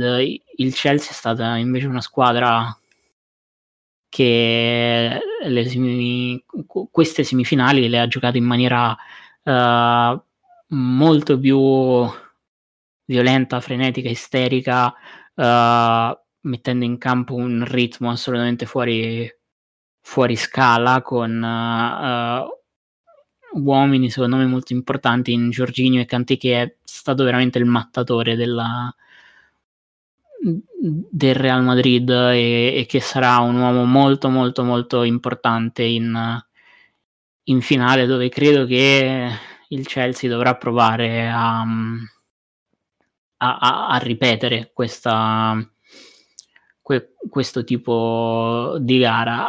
Mm, secondo me la, la finale sarà um, meno scoppiettante e meno frizzante di quanto ci si possa generalmente attendere perché arrivano uh, a un confronto estremamente delicato uh, due allenatori molto intelligenti a, a capo di due squadre uh, la prima il City alla, alla prima appunto finale di, di Champions e il Chelsea con un gruppo di nuova costruzione uh, dopo un'estate con spese uh, abbastanza, uh, abbastanza grandi anche nel, effettuate nel contesto in cui, in cui eravamo, circa 250 milioni, un gruppo giovane che eh, probabilmente uh, voleva più essere una, un progetto di, di costruzione per, per, il futuro che invece si è, si è trovato uh, in, in, finale subito e che sarà messo davanti a una prova di, di maturità anch'esso cercando di battere il City che in realtà in stagione è, è, già riuscito a, a mettere in, in difficoltà e Tuchel il precedente l'ha, l'ha, vinto, adesso vediamo perché si affronteranno anche nel, nel weekend. Io credo che i, i favoriti in realtà mm, possano comunque essere i ragazzi di, di, di Pep, soprattutto spero che, che vincano per... Perché sono un ammiratore di, di Guardiola e credo che dopo tanto tempo e dopo tanto lavoro comunque uh, se, lo, se, lo, meriti. Bene, eh, gra- grazie Tommaso, io aggiungo un paio di notizie. Allora, la prima notizia è che non avremo eh, le due finali tutte e due inglesi, perché mentre Manchester, forte le 6 a 2 delle andate, è andata a fare agita a Roma, ha perso 3 a 2 su autogol, vabbè, una partita senza significato. Il Villarreal ha resistito all'assalto dell'Arsenal, la partita è finita 0-0 e quindi la finale sarà eh, di Europa League sarà tra Manchester United e Villarreal. Ok? Quindi questa è la prima cosa. La seconda cosa, volevo dire due parole anch'io. Eh, su Tuchel. Tuchel, io devo ammettere che a volte l'ho trattato anche male e forse anche troppo male, perché in realtà la caratteristica di Tuchel è stata i risultati li ha sempre ottenuti, perché sia il BBB sia il Paris Saint Germain non si può dire che abbia fatto male. Il problema di Tuchel sembra un altro, sembra che sia uno che litiga anche con eh, le zanzare, cioè nel senso eh, il BBB c'è stato due anni, ha litigato con tutti, da partire dal presidente a finire ai giocatori. PSG c'è stato, PSG c'è stato due anni e ha litigato con tutti, giocatori compresi tanto da essere esonerato in maniera anche diciamo imprevista, nel senso eh, nessuno se l'aspettava un esonero a quel punto lì. Reggerà il Chelsea? Non lo so, certo è che ha giocato due belle partite contro il Real, il Real è una squadra anche loro a fine ciclo, c'ha tutti i problemi, squadre a fine ciclo, ma comunque loro hanno giocato una partita intelligente, molto, molto fisica, di grande velocità, di grande intensità, insomma, veramente bella partita.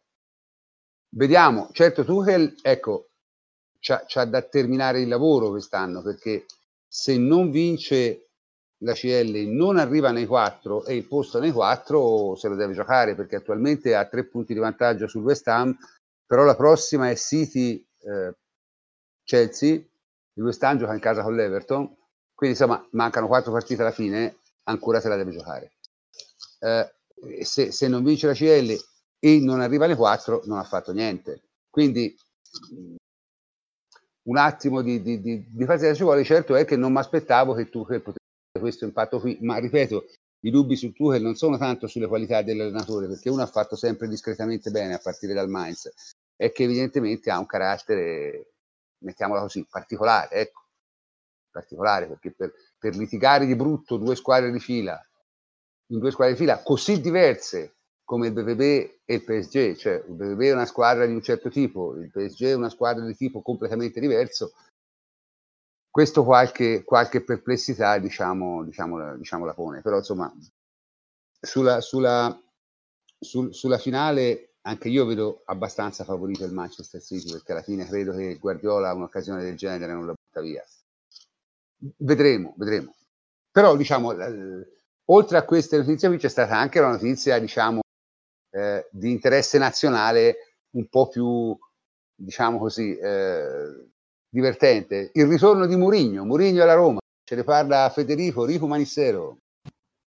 Sì, a grande sorpresa, visto che davano tutti come favorito per la panchina della Roma a Sarri, è stato annunciato Mourinho. Sicuramente dal punto di vista mediatico un colpo straordinario perché in tutto il mondo ne parlano su Sky, e UK e, e dappertutto ne parlano. Dal punto di vista tecnico qualche dubbio in più c'è perché Mourinho nelle sue ultime tre avventure è sempre stato esonerato e cosa strana ha avuto, non, eh, ha avuto pessimi rapporti con i giocatori e con lo spogliatoio, mentre nella sua prima parte di carriera il suo punto di forza è sempre il rapporto con i giocatori ed essere entrato nella testa dei giocatori. Questo sicuramente è il punto di domanda più grosso su, sul Mourinho attuale. Quello potrebbe essere il dubbio.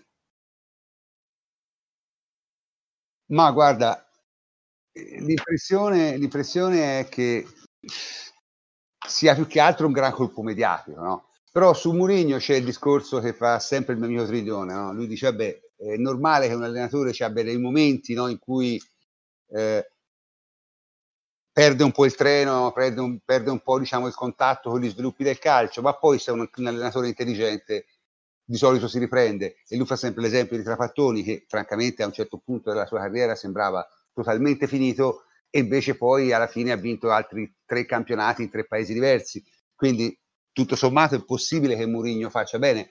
Mi chiedo che squadra li possano fare, ecco, questo, questo francamente me lo chiedo perché quest'anno la rosa della Roma, al di là secondo me de, degli errori di Fonseca che secondo me non è tutto questo fenomeno che dicono, però di nuovo la mia opinione, ha, ha una rosa piuttosto scarsa.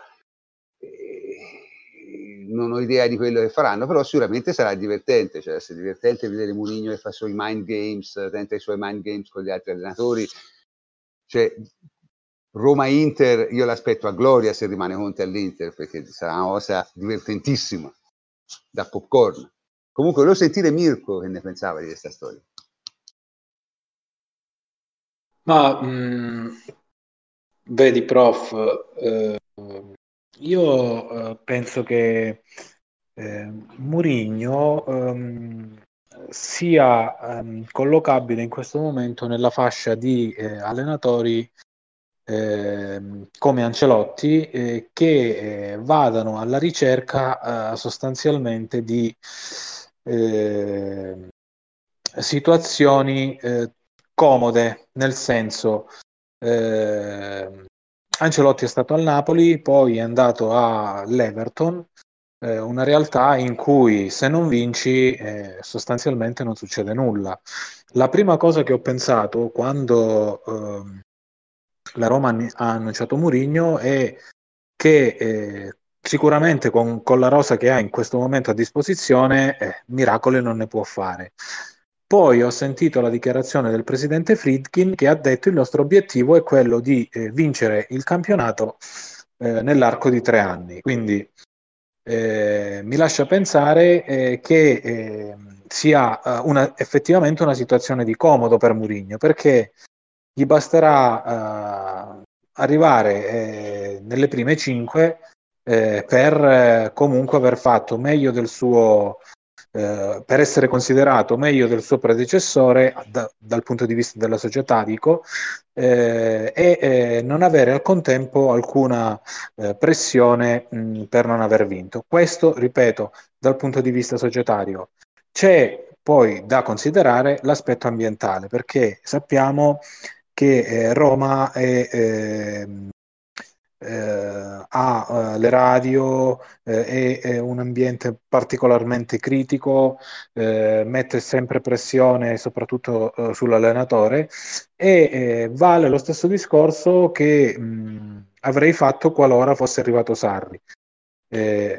sarà messo nelle migliori condizioni per, per lavorare?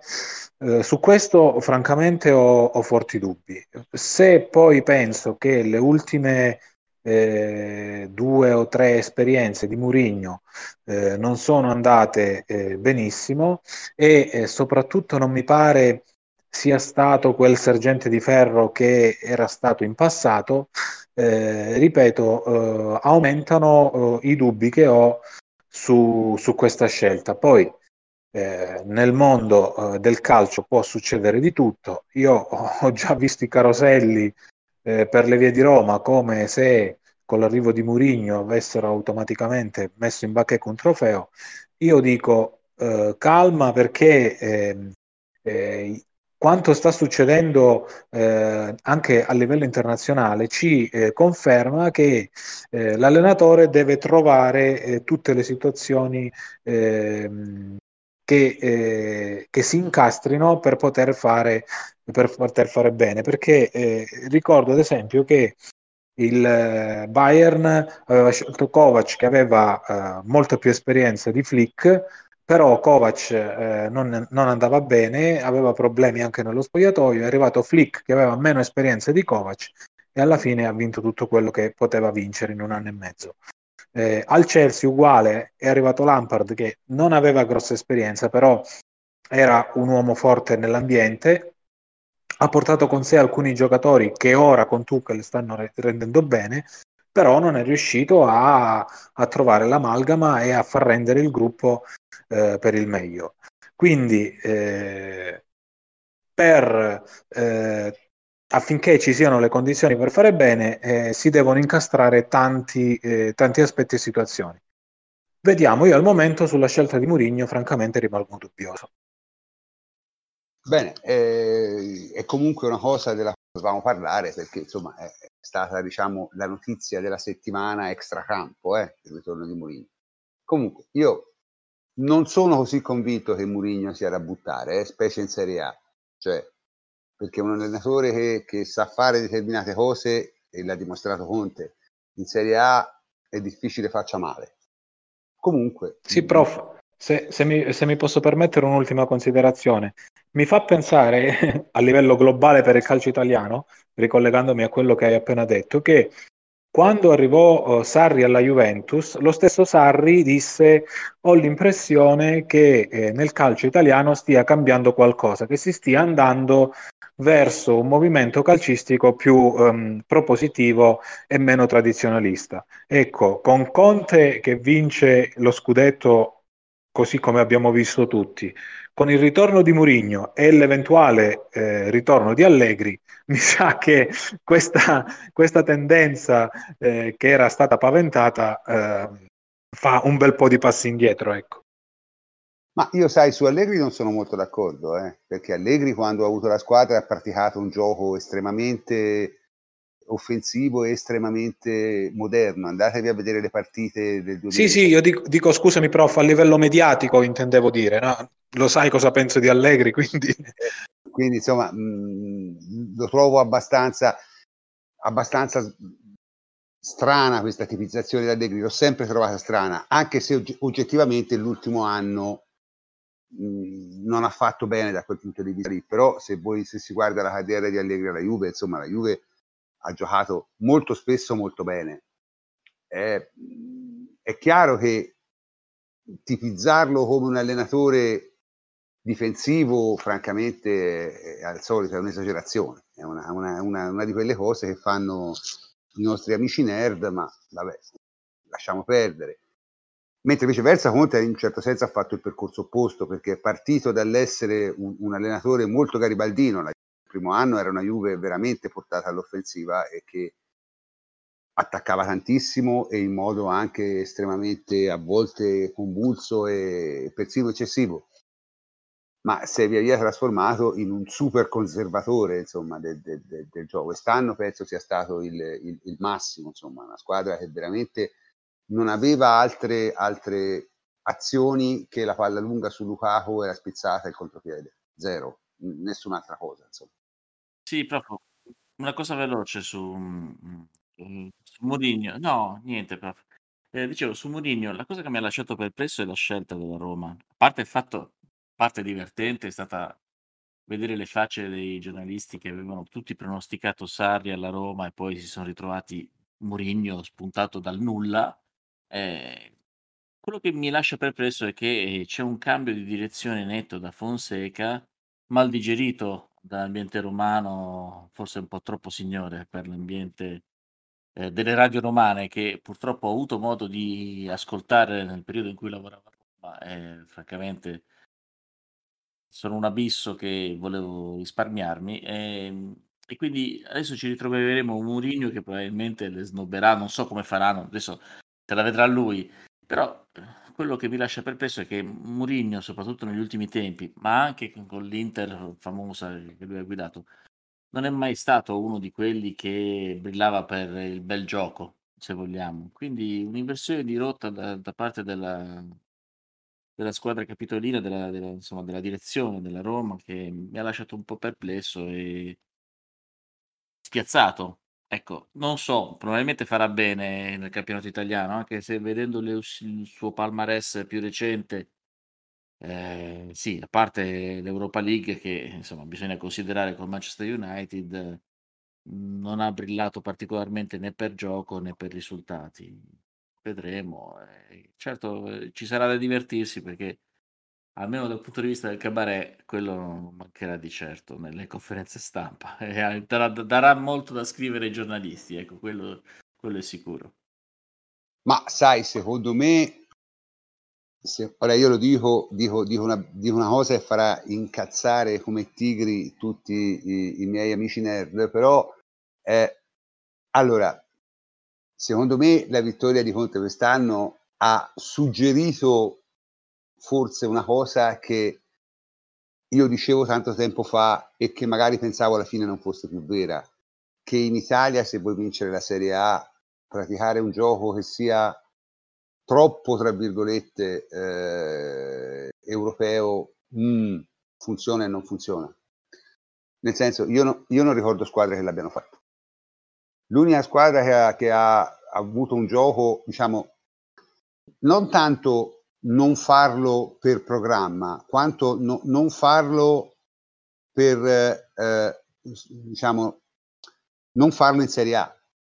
In Serie A te non puoi eh, praticare un gioco, secondo me, eh, troppo offensivo e fare molti punti, per come è strutturata la Serie A. Poi, molti mi dicono che non è più così, può darsi, però la vittoria dell'Inter dimostra il contrario in realtà.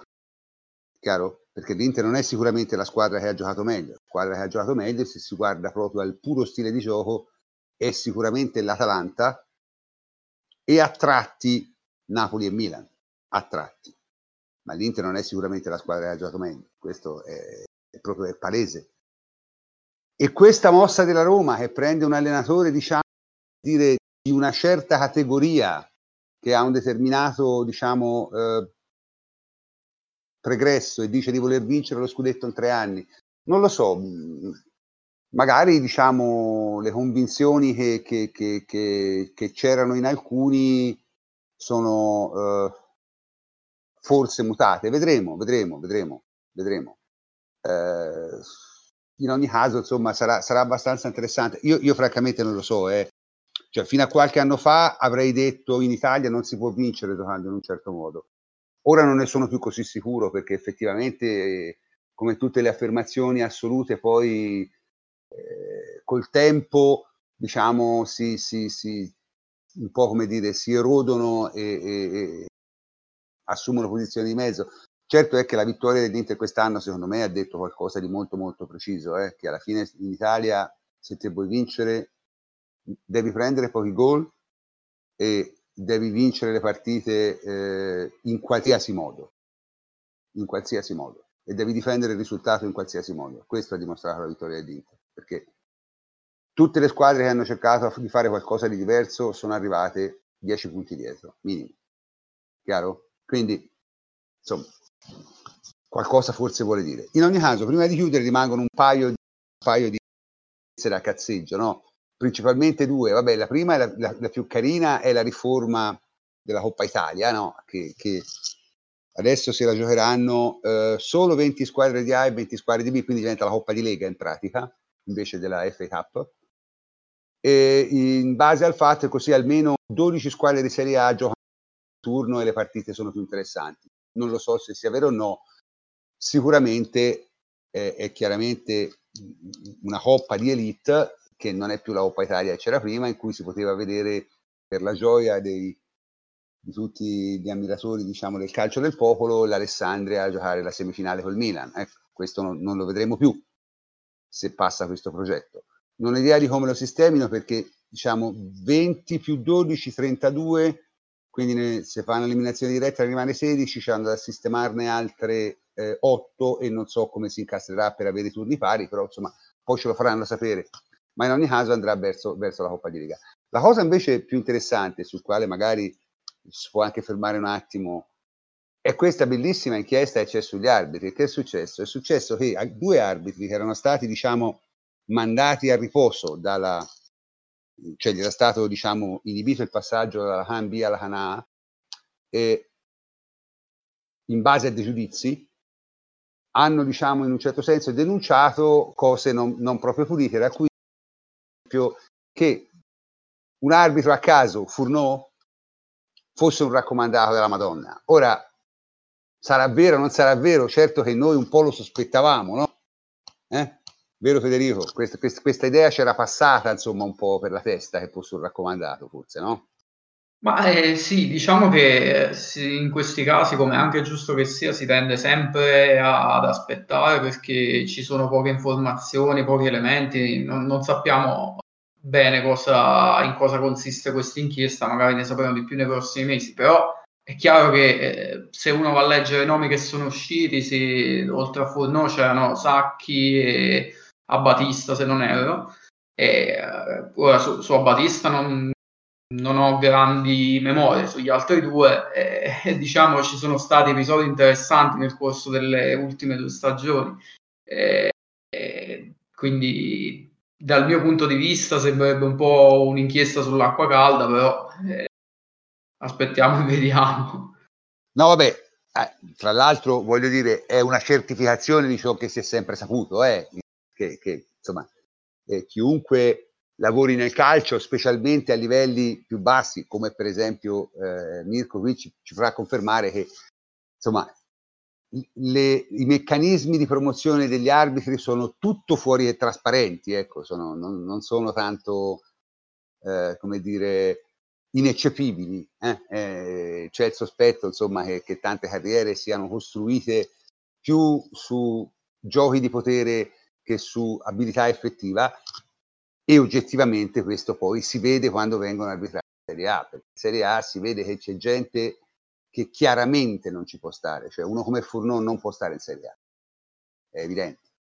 No, poi è simpatica, diciamo, anche un po' la, la narrativa che c'è stata per, per, quel poco che è uscito, perché improvvisamente qualcuno si è accorto che la carriera degli arbitri può essere fortemente condizionata dal fatto che gli arbitri hanno un guadagno netto anno che non è di poco conto, anzi piuttosto consistente, che è esattamente quello che abbiamo detto un po' di tempo fa.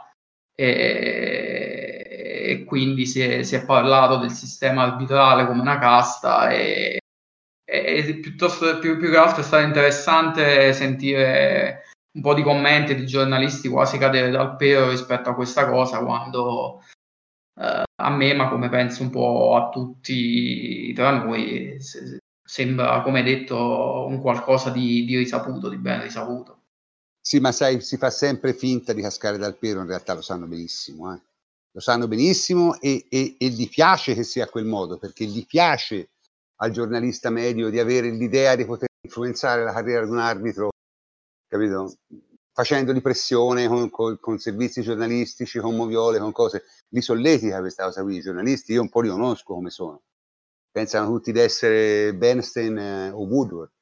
No?